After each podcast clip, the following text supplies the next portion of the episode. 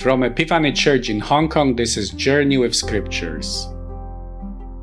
Today, Simeon, under the inspiration of the Holy Spirit, utters his prophecy about Jesus. What is our reaction to it? Enjoy this episode, share it with others. God bless. Luke chapter 2, verses 22 to 35.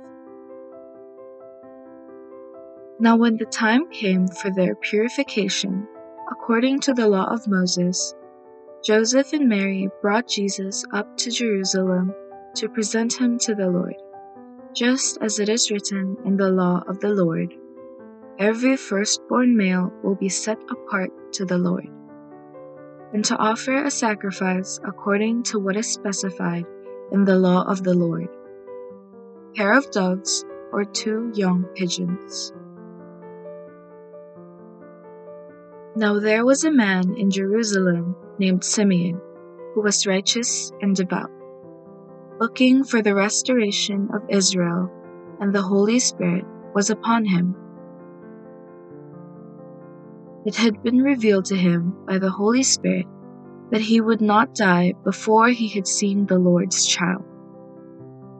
So Simeon, directed by the Spirit, came into the temple courts and when the parents brought in the child Jesus to do for him what was customary according to the law, Simeon took him in his arms and blessed God, saying, Now, according to your word, sovereign Lord, permit your servant to depart in peace. For my eyes have seen your salvation that you have prepared in the presence of all peoples a light for revelation to the Gentiles, and for glory to your people, Israel. So the child's father and mother were amazed at what was said about him.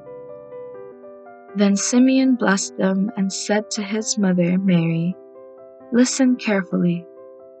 This child is destined to be the cause of the falling and rising of many in Israel and to be a sign that will be rejected. Indeed, as a result of him, the thoughts of many hearts will be revealed, and the sword will pierce your own soul as well. When the parents brought the baby Jesus to Jerusalem, and the old man Simeon, led by the Holy Spirit, came to the temple to meet this child. Who is he? What is the meaning of what he says under the influence of the Spirit?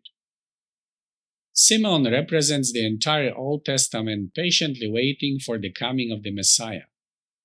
The Old Testament, first at its beginning, speaks about the mysterious child of a woman that will crush the head of a serpent. Then it speaks about a prophet like Moses who will lead the people out of slavery. Finally, it prophesies about the coming of a righteous king who will end wars and bring justice upon the earth.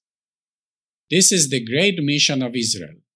It is from this nation that the Savior of the world has come, and he is indeed the glory of Israel. But although Jesus is the glory of Israel, his light is not only reserved for Israel. The Old Testament makes it clear that all nations will bask in the light that comes from Jerusalem. Now this light has finally come to the temple and is going to enlighten the entire world.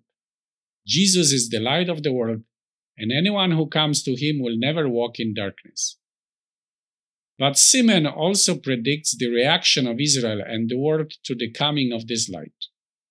Not everyone will be willing to accept Jesus and his gospel.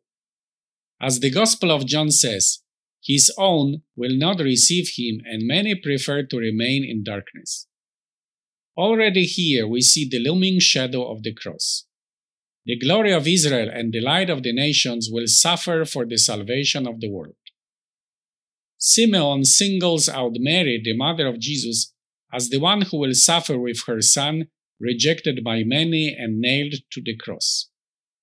What was Mary thinking and feeling at that moment is not reported, but we can presume that she was deeply pondering those words in her heart. What is our reaction to the prophecy of Simeon? Do we prefer darkness to light?